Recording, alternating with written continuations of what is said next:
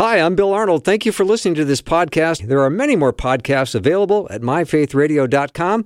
Your support makes this possible. Thank you.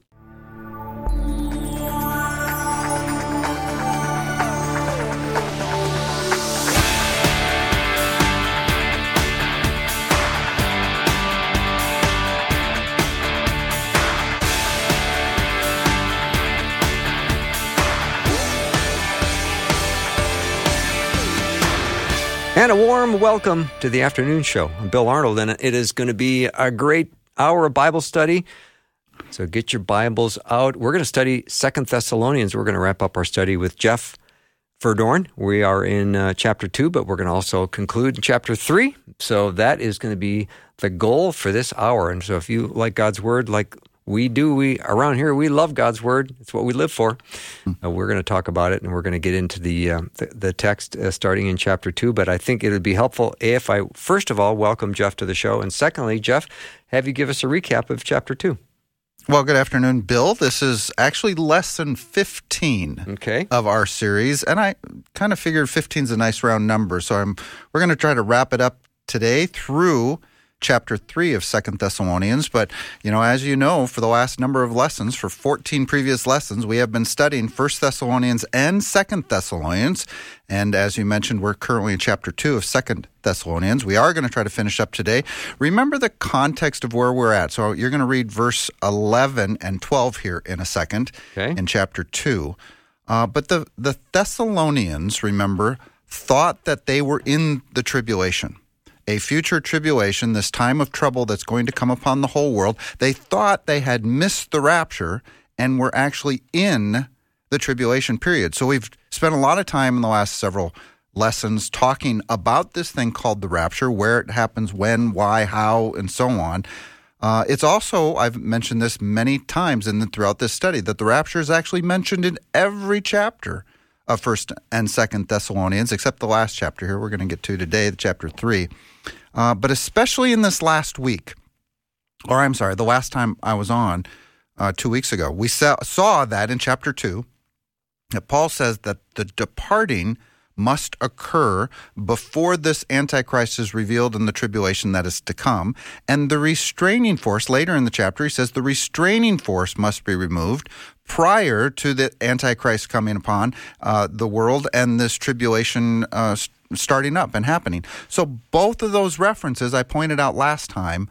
Uh, I believe are references to the pre tribulational rapture of the church, that we are caught up together with them in the clouds, uh, with the Lord in the clouds, and there we will be with him forever prior to the wrath that is poured out in this final tribulation period. And so I think both of those are references to this uh, taking out of the church prior to this tribulation. That is the context now. Paul describing this Antichrist who is to come. He's going to set up an abomination of desolation in the temple of God, declaring himself to be God, and so on. That's the context as we move into verse 11 and 12. Shall I read 11 and 12? Absolutely. We are in Second Thessalonians, um, chapter 2, verses 11 and 12. For this reason, God sends them a powerful delusion so that they will believe the lie, and so that all will be condemned who have not believed the truth, but have delighted in wickedness. Well, so first, when we see this, remember the context is the end time. So Paul has been describing this Antichrist and the end time. So the them, first of all, in context, are unbelievers during the tribulation period. They are the ones who are perishing, verse 10 uh, previously. They are the ones who are condemned, verse 12. They are the ones who have not believed, verse 12. And so we have, we know who Paul is talking about in context are unbelievers during the tribulation period. And Jeff, can I add those who refused to love the truth and so be saved? Absolutely. That's okay. actually the last point on my notes in this section. Okay, sorry, actually. sorry. No, no, no, this no. That's why I should just stay quiet. No, because that is exactly who Paul is talking about. Okay. Those who have refused to love the truth and thus be saved. So, what's the powerful delusion now? That and what's the lie that they believe? Well, I think the lie in context is what Paul was just describing previously, earlier in the chapter, chapter, that the Antichrist is going to set himself up as God in the temple of God, declaring himself to be God.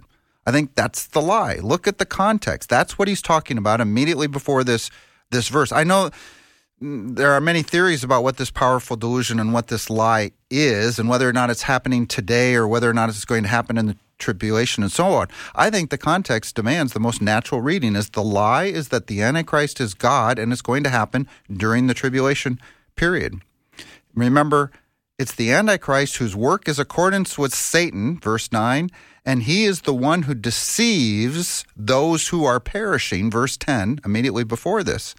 Um, remember, Revelation describes this Antichrist, this beast, um, as as quote as a it says this revelation 3, 13 14 let me just read it.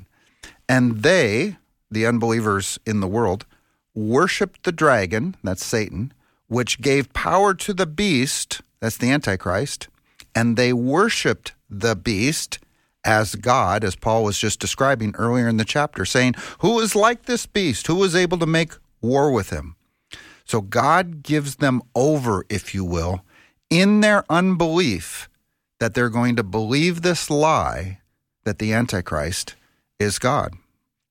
And that those who are in unbelief will be condemned. Okay. Hmm. So that's the next verse, right? Verse 12 it says right. because they will be condemned because they have not believed the truth. John 3:18 says whoever believes in him is not condemned, but whoever does not believe stands condemned already. Remember, for those in Christ Jesus, if you're in Christ, there's no condemnation for those who are in Christ Jesus, Romans 8 1. But those who have not believed, um, they stand condemned already. So remember, this, this is key now. Notice this God does not cause people to not believe in him. He is giving them over to this lie in their unbelief. Paul describes them as unbelievers that's who they are, and in that unbelief, God gives them over to to uh, this lie. Because remember this key, and you mentioned it. This verse from earlier in Thessalonians: they perish, people perish, because they refuse to love the truth, and thus be saved. Hmm. Cool. That's yeah, that's really good. Thank you for that recap. Yep. All right, thirteen, verse thirteen. If you read thirteen and fourteen for me. Yes, I will. But we ought always to thank God for you, brothers and sisters loved by the Lord, because God chose you as firstfruits to be saved through the sanctifying work of the Spirit and through belief in the truth. He called you to this through our gospel, that you might share in the glory of our Lord Jesus Christ. Okay, so back to the Thessalonians. You're not the ones who are condemned, Thessalonians. You're the ones who are who are saved. You, God has a much better plan for you than He does for unbelievers because you've been saved. You are not uh, of this world. You are loved by God. You are saved. You are sanctified. You are filled with the Spirit. These are all ways that Paul here is describing the the believers. And you you became all these things through your belief. You heard the gospel. You were called through our gospel. You believed it and when you believed it, you were saved. And, and, and Paul says this exact same thing so many times in scriptures. For example, Ephesians 1, he says, And you were also included in Christ when you heard the word of truth, the gospel of your salvation, having believed, you were marked in him with the seal, the promised Holy Spirit, who is a deposit guaranteeing our inheritance. Oh, that sounds a lot better than condemnation, doesn't it? Mm-hmm. Until the redemption of those who are God's possessions. In Romans 10:14 he says, "How can someone call on the one they have not believed in? How can they believe in the one that they have not heard? And how can they hear without someone preaching to them?" So the pattern of God's plan of salvation over and over in scripture is that we preach the gospel, people hear it, and they either believe it or they don't. And for those who believe, God saves. That's their better destiny, the Thessalonians, because they believed the message, the gospel of their salvation. So they're no longer under, under condemnation, rather, they have eternal life. Mm-hmm. Uh, Jeff, I'm thinking of Mark 16, uh, verse 15, that says, He said to them, this is Jesus speaking, Go into all the world and preach the gospel to all creation. not uh, go into some of the world and preach the Hmm. gospel to some of creation. Yeah, because God desires none to perish. He wants every single person that walks the face of the earth to be saved. Uh, but he says, How can someone believe unless they hear? And how can someone hear unless we preach to them? And that's why God has called his church, his body, to preach the gospel to the whole world. Isn't it amazing he uses us in this process? It really is. It's the good work. You know, when you, you think about some of the parables of the seed expanding and becoming Right. this big tree and the gospel expand, the kingdom expanding on this earth. Um, and just think this gospel started with 12, you know, Jews from Israel Right. and now has spread throughout the entire world. With billions of people saved. Yeah, with Yeah. with billions. I mean, I don't know how many people are truly born again in this world, Right. but you know, it's a lot of people. Yeah, when Jesus says greater things you will do than what I've done, I'm, I always thought, well, that, that's not possible. Then I realized what he meant by that. Yeah, it's kind of like is it greater in in in in wonder or significance or greater in scope and magnitude, Yeah. right? And I think it's been greater in scope and That's magnitude. yeah. I think he was that's one man in one country that walked the earth for 33 years. Yet us as the con- I love this phrase, the continuing incarnation of Christ, we are his body after all. We are still doing his work and we're doing greater things, quote unquote greater things because now his body is to the four winds of the earth pre- proclaiming the gospel to everyone. Hmm. Now as some of my friends in missions will tell you, there are still many many people who have not had the gospel preached to them around around the world. And so our work is not done. And many, many have heard the gospel and have refused it and rejected it. That's that's correct. I mean, the the work is never ever done. It's not. And uh, you know, if you have people in your lives, if you if you care for them and if you love them, don't give up on them. Just keep Please, preaching, keep, sharing keep truth. praying, Yeah, keep praying, keep Yeah. loving them. and and play the long game. Yeah. because we have a tendency of feeling frustrated after a while and go, "What's the point?" There, I just run into I'm running into a, a brick wall all the time with this person. Yep. What's the point? Yeah. and yet that that's a natural tendency. I get it. You know, over the years, people have in my classes have asked me, you know, what do I do about my my parents, my brother, my sister, my uncle, my children that don't know the Lord? And you know, what we've been talking about is what I tell them: keep praying for them, keep loving them, keep uh, teaching them and proclaiming truth to them. hmm And uh, you know, one of the most powerful prayers that I've heard that someone mentioned to me a long time ago is pray that God brings circumstances into their lives where they will see the truth and believe it. And Jeff, that's probably one of the scariest prayers you can pray because those circumstances might be really, really hard, but it might be the very thing that turns their their mind. Yeah, I've told this story before on air, but my grandmother was not a believer, and her husband was, and my dad was, but my dad's sister, uh, my grandmother's daughter, was was not, and my grandmother's daughter, I'm sorry, my grandmother was not. Uh, Barb is her name. She died in a plane crash. She was a flight attendant uh, on TWA, and the, her plane went down in Ohio. Wow. uh, several decades ago.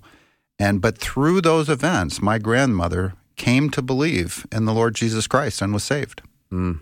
So He uses all things for good for those who Was your God. aunt a believer? My aunt was a believer. So she's in, in the presence of the Lord. Yes. And through that incident, your grandmother didn't get angry at God, got saved. It was my understanding. I was five years old. I think Sure. my understanding was it was a very long process over months. Uh, I think she did get angry. I would imagine she did. Yeah, uh, but That's part of the process. Yes, And let your anger out at God. He can handle it. he can Tell him what you think. Absolutely. Go ahead and, and, and say what you need to say. Get it off your chest. Just be involved with him. Yep, Yeah. absolutely. Good advice. And there's there's psalms that, that give you a model of what it's like. Uh, I think of Psalm 88, which every time I read it, I, I cringe because it, it has no hope. And this, the psalm ends by saying, I, I'd rather be alone or asleep in darkness than be with you, God. It's like, whoa.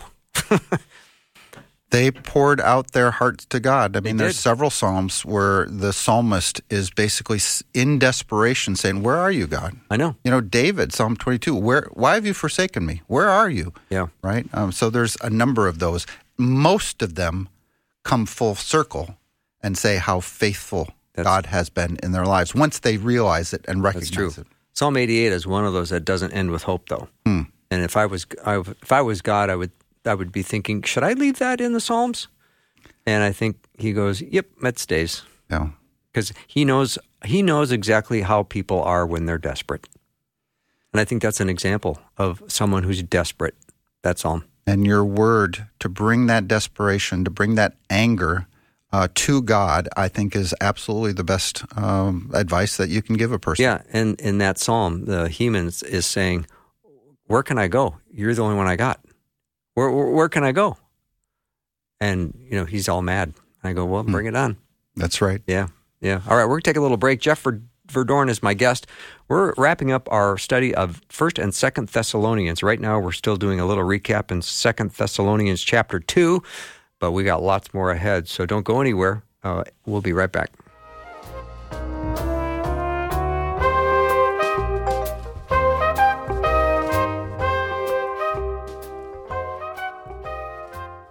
Oh, there's so much sadness and desperation and loneliness, especially at Christmas time. It seems to me that there is almost like a big magnifying glass on the world, and we see problems just magnified, and we see people in their desperate situations almost worse than ever. But there is something we can do about it. And when we think of the story of Jesus, that is the story of hope. And if you have a story to tell and you can give hope to someone this year by sharing their story, we want you to do it. You can go do that at myfaithradio.com. I encourage you to do it.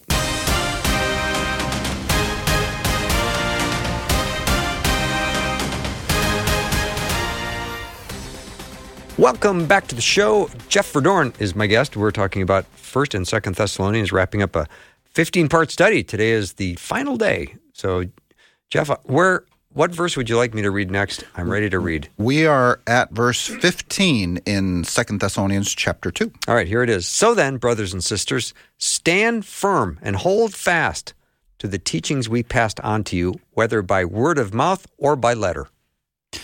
So here we're going to key on this phrase stand firm and hold fast to these teachings. Uh, one little comment I think Paul's actually getting after the Thessalonians here a little bit. I think he's chiding them a bit here. If you remember, the Thessalonians had been taught about the end times. First Thessalonians 4 talks about, which is one of the rapture verses that come right after that, talks about by the Lord's own words, Paul reminds them that they were taught about these things. Paul says that he used to teach them these things. And First Thessalonians, the, the first letter to the Thessalonians, uh, also had information about the end times and the rapture and, and so on. And someone came along. Remember, a couple times ago we talked about this. Someone came along and and and gave them false teaching in a letter that had been supposedly had come from Paul. And so they actually they they saw this fraudulent teaching, someone fraudulently claiming to be Paul, trying to teach the Thessalonians incorrectly about the end times and and basically teaching them you missed the rapture. And they went oh no we missed the rapture. And paul is now writing them back in that second thessalonians saying oh no you have not missed the rapture. Uh, these are the things that you will look for. Remember i used to tell you these things he was saying. Why don't you remember the teaching that i gave you and hold firm or stand fast or stand firm in the teachings that we have given you. So that's his exhortation here to stand firm. Jeff, that kind of thing wouldn't happen today, would it?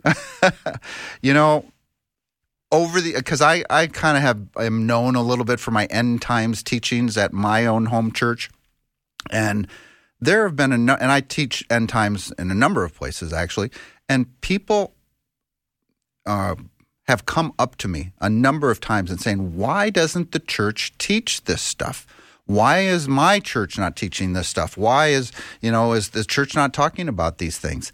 And I think when we don't teach them, we are susceptible as a body to false teachings then about the end times. And that's exactly why I love to teach on the end times. I think Paul needs to correct proper information about God's plan for the end of the age. And if we don't teach it, then people aren't going to know, and they are going to be susceptible to th- these false teachings. Mm-hmm. All so, right. stand firm. Stand firm and hold fast.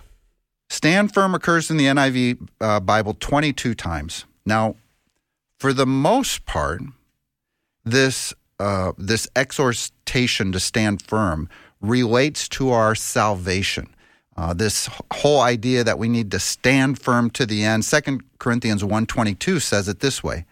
Now it is God who makes both of us and you stand firm in Christ. So several of the references to stand firm have to do with salvation. And the picture is that it's God that makes us stand firm until the end. In other words, we have true assurance of salvation because God is the one who makes us stand firm to the end. Proverbs 10 says it this way When the storm has swept by, the wicked are gone. I think that's a picture of judgment, but the righteous stand firm forever. Love it. Because God is able to make us stand. So, but God has also, now that we know that we are going to stand firm into the end, we do our salvation is secure. God still calls us to quote unquote stand firm. And I think it's here's the categories I see in scripture. Stand firm in the Lord. Stand firm in the Lord and his mighty power. Ephesians 6:10. Let nothing move you. 1 Corinthians 15, 58. Stand firm in truth. Uh, Galatians 5 says, Stand firm then, and do not let yourself be burdened again by a yoke of slavery. Paul is addressing false teaching that had come into the Galatian church. Mm. And he's saying, no, no, no, no. Stand firm in this truth and don't let yourself be burdened by the requirements of the law again. That's what he's saying. Ephesians 6 talks about it. And in Corinthians, he talks about standing firm.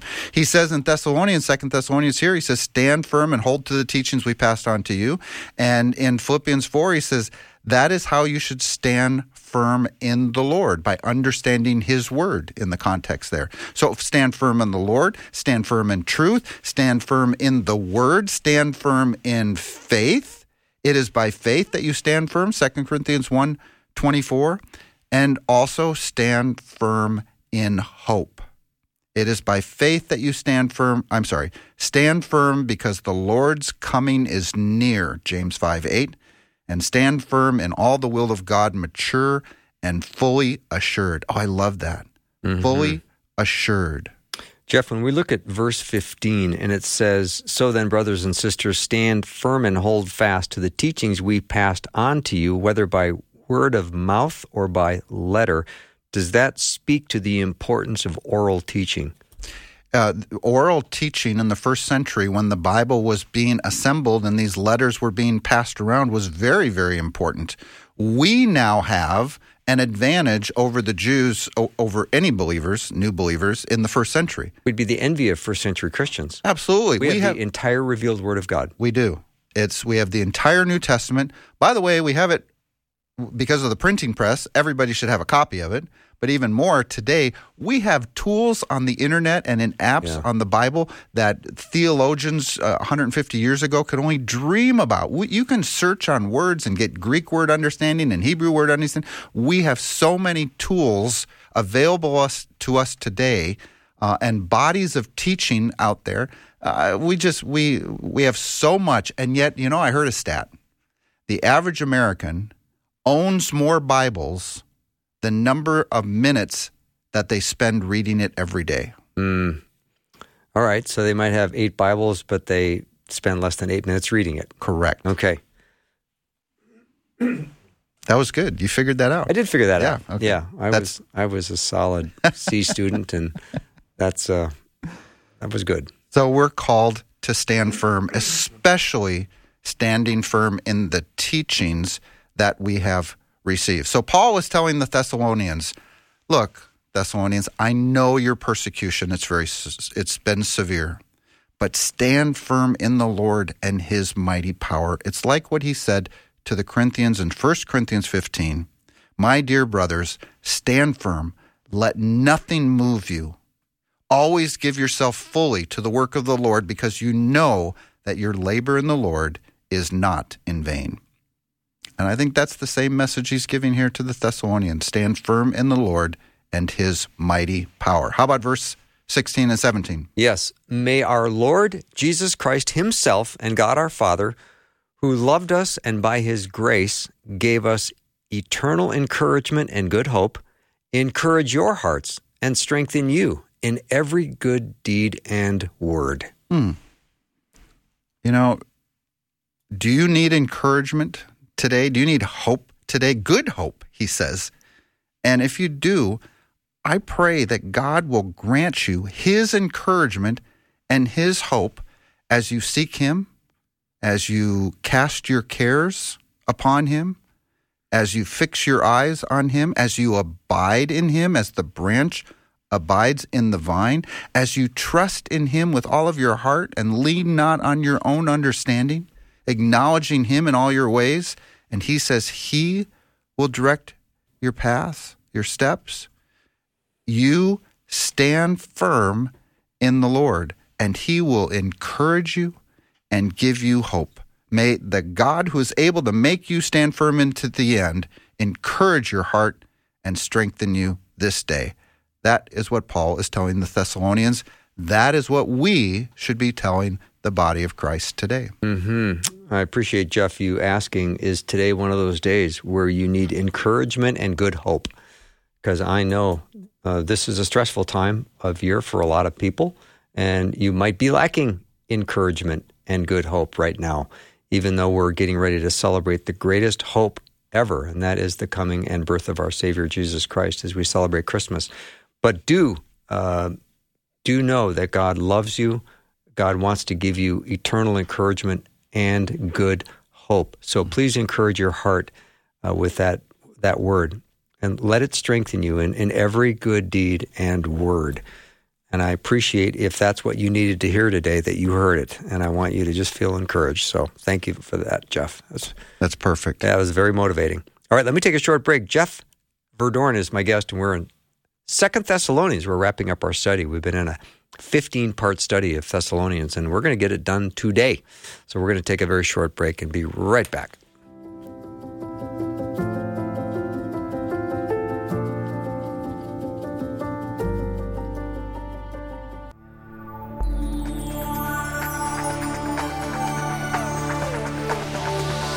It's the afternoon show with Bill Arnold. Prime time, drive time. Let's get it started. Jump in your car. What's for dinner? It's the afternoon show with Bill Arnold. Oh, what kind of day have you had? Have you had a good day? And if you are having a good day and giving God the the uh, the glory for your good day, way to go. If you've had a rough day, I, I hope you can still give God the glory because He's in the middle of every circumstance and situation that you're in right now. And I just want to again remind you to encourage your heart and, and feel strengthened because He wants to give you eternal encouragement, eternal encouragement and good hope. Hmm. There, Jeff Verdoorn's my guest. We're continuing our study in First and Second Thessalonians, and we're going to wrap it up today. Isn't that a great line to end chapter two? Oh, it's just it's fantastic. That's why I had to repeat it. Yeah, I like it a lot. But we're in chapter three, I see that. lesson 15 of this study of Thessalonians, and this is our last chapter. So we got the last half hour to get through this here. Um, let's read, if you would, please, read one through five. All right. We're in Second Thessalonians chapter 3, verses 1 through 5. As for other matters, brothers and sisters, pray for us that the message of the Lord may spread rapidly and be honored, just as it was with you, and pray that we may be delivered from wicked and evil people, for not everyone has faith. But the Lord is faithful, and he will strengthen you and protect you from the evil one. We have confidence in the Lord that you are doing and will continue to do the things we command. May the hmm. Lord direct your hearts into God's love and Christ's perseverance. So, as Paul is wrapping up his letter here, he asks for prayers in verse one there, and you know he doesn't pray for his himself, his his health, his ailments, his whatever. He says, "Pray for us that the message of the Lord may spread rapidly and be honored." It reminds me elsewhere. Paul actually talks about asking for prayers that he might proclaim the gospel fearlessly as we should And boldly. boldly. Yeah. It's like if Paul asks people to pray for him to proclaim the gospel boldly, well, I think we, you know, I I can't think of anybody more bold than Paul. And he's asking for prayers for boldness. So I Yeah. think that's a great prayer as well. that we might proclaim Christ boldly and that it might spread rapidly and be honored. What a great prayer. Mm-hmm. Then he says this in verse 2 Pray also that we may be delivered from wicked and evil people, because not everyone has faith. Wow. You know, we are in a spiritual battle. I often get people asking me questions about do you think such and such or this particular circumstance was spiritual warfare? And I say, well, yes, I do. I think everything we experience in this world is spiritual warfare in a way. If you remember Ephesians 6, Ephesians 6 describes the battle that we are in. Finally, Paul says, be strong in the Lord and his mighty power. Put on the full armor of God so that you can take your stand. There's that stand again, right? Stand firm in the Lord with his armor, uh, fully dressed in his armor, so that you may take your stand against the devil's schemes. For our struggle is not against flesh and blood, but against the rulers, authorities, and powers of this of the world's darkness, and against the spiritual forces of evil in the heavenly realms. Now I don't know what all that is right? Rulers, authorities, powers of the world's darkness, the spiritual forces in the heavenly realms.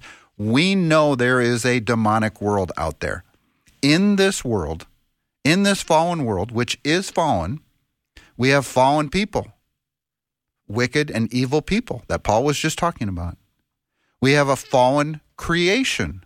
Paul says in Romans 8 that the whole creation is groaning as in pains of childbirth right up till the present time. And it is awaiting its renewal. And God is going to renew creation at some point in time.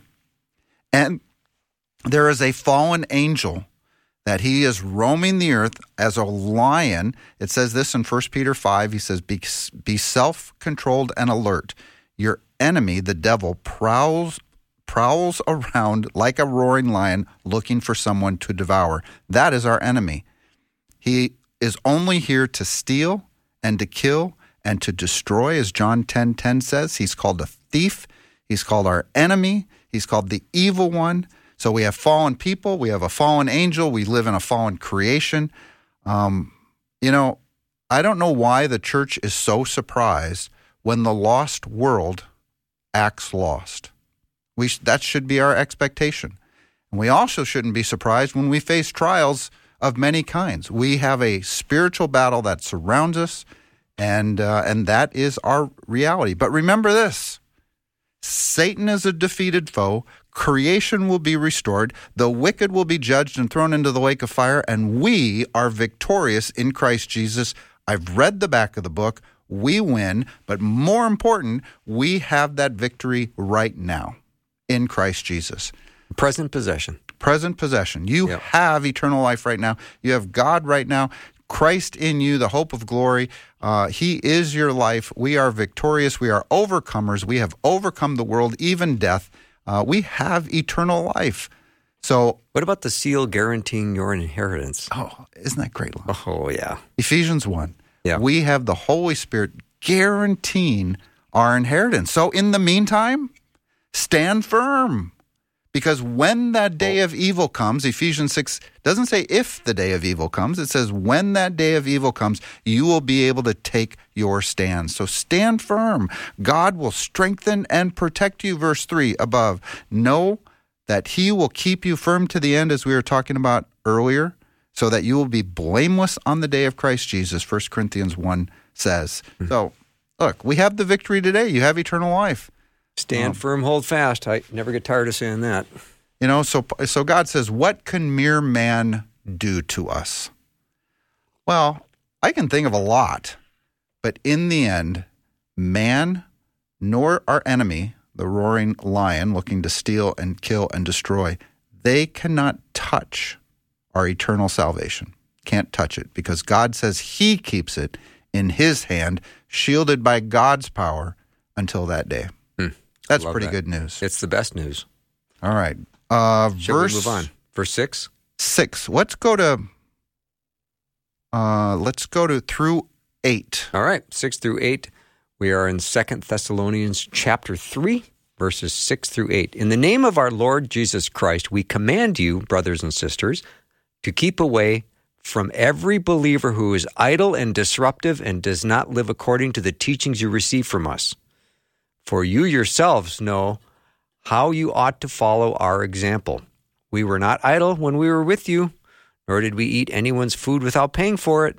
On the contrary, we worked day and night, laboring and toiling, so that we would not be a burden to any of you. We have a couple of thoughts going on here. First, Paul is telling the Thessalonians, keep away. Now, I don't know that the church does this much. He says, keep away from every believer who is idle and disruptive. Yeah, it's kind of a big verse. I need some help on this one. It is because in the church, we're it's all just all love, right? Let's all come together and we all love each other and we're all united and you know all that kind of stuff. And that's the mm-hmm. message what we, we hear all the time. Yeah. And we should be united. Amen. But we need to be united in truth, number one. But also, Paul gives us this warning about idle and disruptive people that do not live according to the teachings that Paul has given. Well, of those people, now I think each of us is going to have to determine what does it mean for a person to be idle and disruptive and not living according to the teaching that that we've received from Paul. Who are those people? But Paul says don't have anything to do with them. Now, Paul actually says this in a couple of places. Uh, he says, keep away from every believer who is idle and disruptive. But there's actually a couple places where he says this. In Titus chapter 3, he says, warn a divisive person once, then warn him a second time, and after that, have nothing to do with them. Well, that's somebody in the body, in the church. It is. And so if you have someone who is, quote, divisive, once again, I think it's up to each body, each church to decide what does it mean to be divisive. In 1 Corinthians chapter 5, he says of the sexually immoral brother, hand him over, get a load of this, hand him over to Satan for the destruction of the flesh and have nothing to do with him. He's saying if you if there is someone within your body, within your church, who you know is has sexual immorality, so adultery or some other form of sexual immorality, and you present this to them and they are unrepented, they're not changing their behavior, Paul says put them out of your fellowship and hand them over to Satan Oof. for potentially even the destruction of the flesh, meaning I think they could potentially die physically. Now, you go, wow, that's really harsh. Now, remember, I think Paul is telling us this, and really God is telling us this. Remember, bad company corrupts good character. If you one bad apple, remember the old adage, one bad apple spoils the whole bunch. So if you have a bad apple within your body, if you try to correct them, try to get them to repent, and they don't, I think that's when God says, put them out of your fellowship. And I think it's really for the benefit of the church, but it's also for the benefit of the person. I think that kind of separation, that that that kicking out of the person is designed to bring the person to repentance and to bring them back into the body of Christ. I think that's God's ultimate goal with this kind of separation of these kinds of people. Thank you. Jeff Verdoorn is my guest. We're finishing our study in 1st and 2nd Thessalonians. All right, Jeff. That, that That's a hard verse to uh, to digest. So It you is. that. I, you know, I, I don't think we do this idly in the church. I think someone needs to cross a certain line that that many people within the church, especially the elders within the church, understand and recognize that this person uh, has crossed that line Yeah. and is unrepentant and is unchanging. All right. So the next thing Paul warns us about is he warns against idleness. So Paul gives us an example here in chapter 3 where he says he worked night and day. He never expected a free meal from anybody. He never wanted to be a burden on anyone, he says.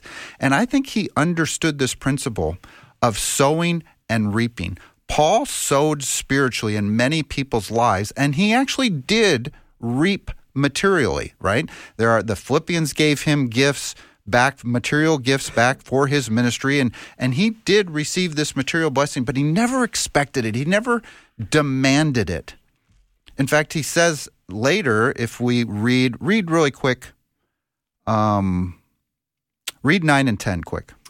Uh, we did this not because we do not have the right to such help, but in order to offer ourselves as a model for you to imitate.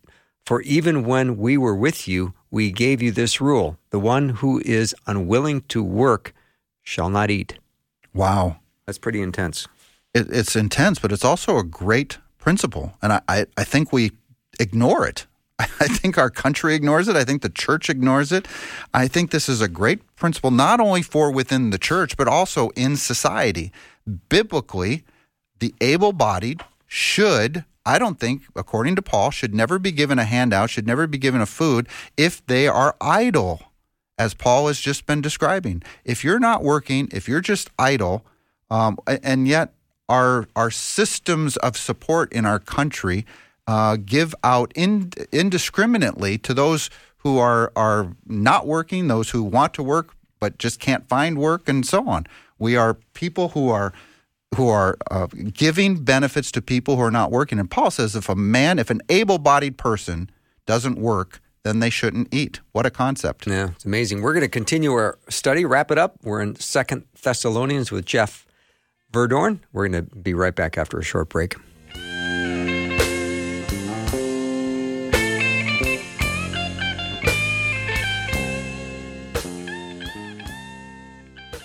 If you'd like to know more about what it means to begin a relationship with Christ or to chat with someone about it, just text the word faith to 41224.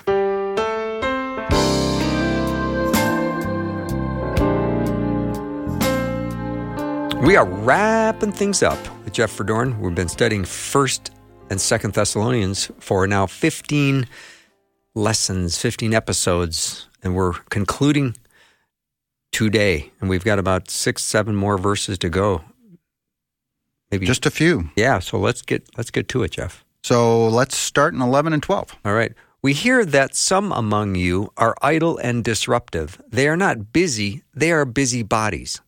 Such people we command and urge in the Lord Jesus Christ to settle down and earn the food they eat. And as for you, brothers and sisters, never tire of doing what is good. So here's the people that we were just talking about before the break the idle, and disruptive people. And now Paul's urging them settle down, earn your food. This is what we were just talking about. This is, by the way, this is one of the strong passages where we get this idea of the strong Christian work ethic, right? Have you heard that before? yeah. Yeah, that Christians ha- are supposed to have a strong work ethic. Uh, and that's where this that idea comes from here. Colossians 3 says this, whatever you do, Work at it with all of your heart as working for the Lord, not for men, since you know that you will receive an inheritance from the Lord as a reward. As Christians, we should be great employees. We should work hard. We should be trustworthy. We should be honest. We should be on time. We should always do what is right.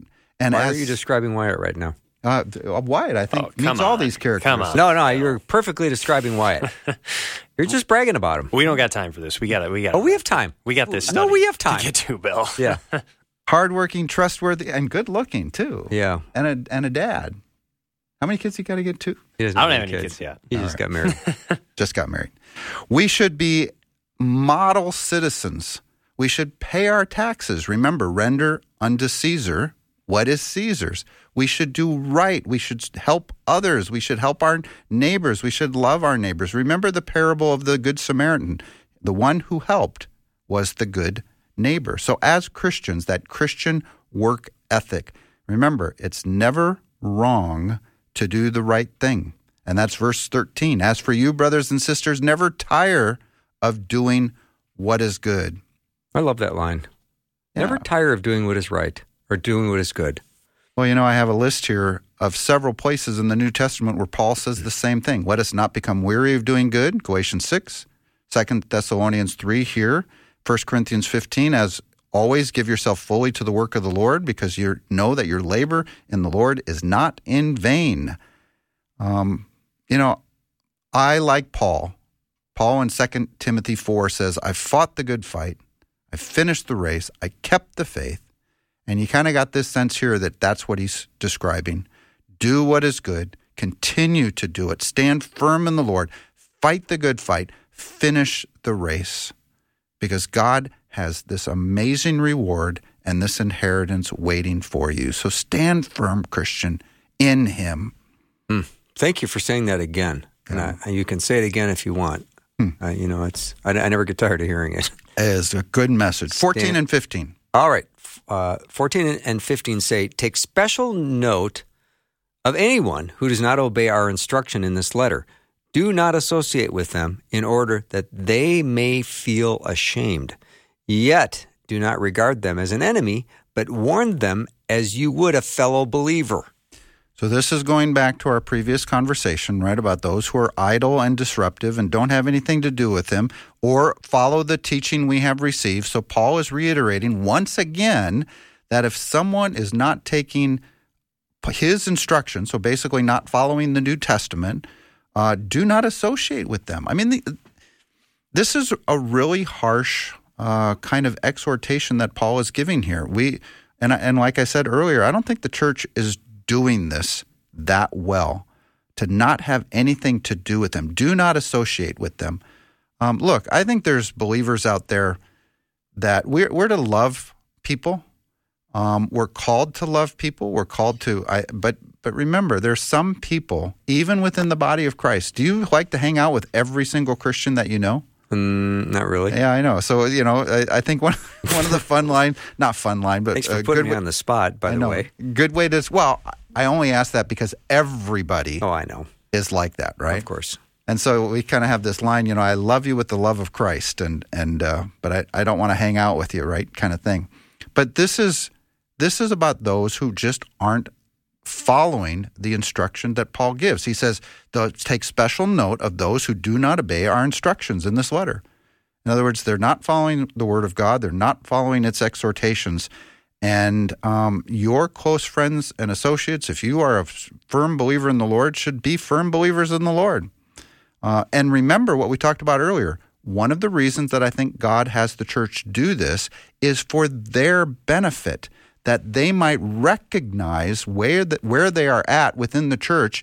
And here Paul says, in order that they may feel ashamed, what's unsaid here, but I think it's it's our conclusion, is that they might repent and start listening to the word of God and following its exhortations. Uh, I think that's the word. But it, it's I granted this is a tough a tough word from Paul. It is. All right. Should I read 16, 17? Yes. All right. Now may the Lord of peace himself give you peace at all times and in every way. The Lord be with all of you. I, Paul, write this greeting in my own hand, which is the distinguishing mark in all my letters. This is how I write. So first, his peace, uh, the peace of God. Remember, when you believe and are saved, you have the peace of God. But now the peace with God. Now we want the peace of God. And I just love the idea of God's peace resting on the believer. And uh, and that's what Paul's talking about here. He's saying he writes this in his own hand because remember, way back in verse one, concerning the coming of our Lord, don't become too un- easily unsettled or alarmed by a teaching allegedly from us, whether by prophecy or word, asserting that the day of the Lord has already come. Remember, they got a false teaching. And so Paul is now writing this greeting in his own hand. This is his distinguishing mark. So you'll know this is how I write, and you'll be able to determine that this is my word and not someone trying to impersonate me uh, in some kind of fraudulent, false teaching. But the word here, the bigger picture is be on guard. There are people who are out there teaching false teachings. And with the advent of the internet and the availability to get information at a fingertip on so many different topics, you, Christian, need to be that good Berean who searches the scripture every day. And don't just take stuff because it's on the internet someplace. There are, don't forget, there's a lot of false teachers out there pushing false teaching. All right, how about 18? The grace of our Lord Jesus Christ be with you all. Wow. What a nice way to end. You know, we talked about this at the end of First Thessalonians. The grace of God is how Paul ends so many of his letters from Galatians, Ephesians, Philippians, Colossians, and on and on. Grace. Grace be with you. You know, so amazing. Someone needs to write a song about this amazing grace that we have, huh? Yeah. Uh, Jeff, thank you so much. This has been a great study. I really enjoyed this. I have too. Bill, Just got a very nice uh, text from Joyce. She wants to know what's next, Jeff. Um, I was going to decide just- that over ah, Christmas. Yeah, but- that's the tease. All right, Yeah. that's our show. Thank you so much for being with me today, and I want to say to, thanks to Jeff and Andy for being great guests today. We'll see you tomorrow. Thanks for listening. Programming like this is made available through your support. Information available at myfaithradio.com.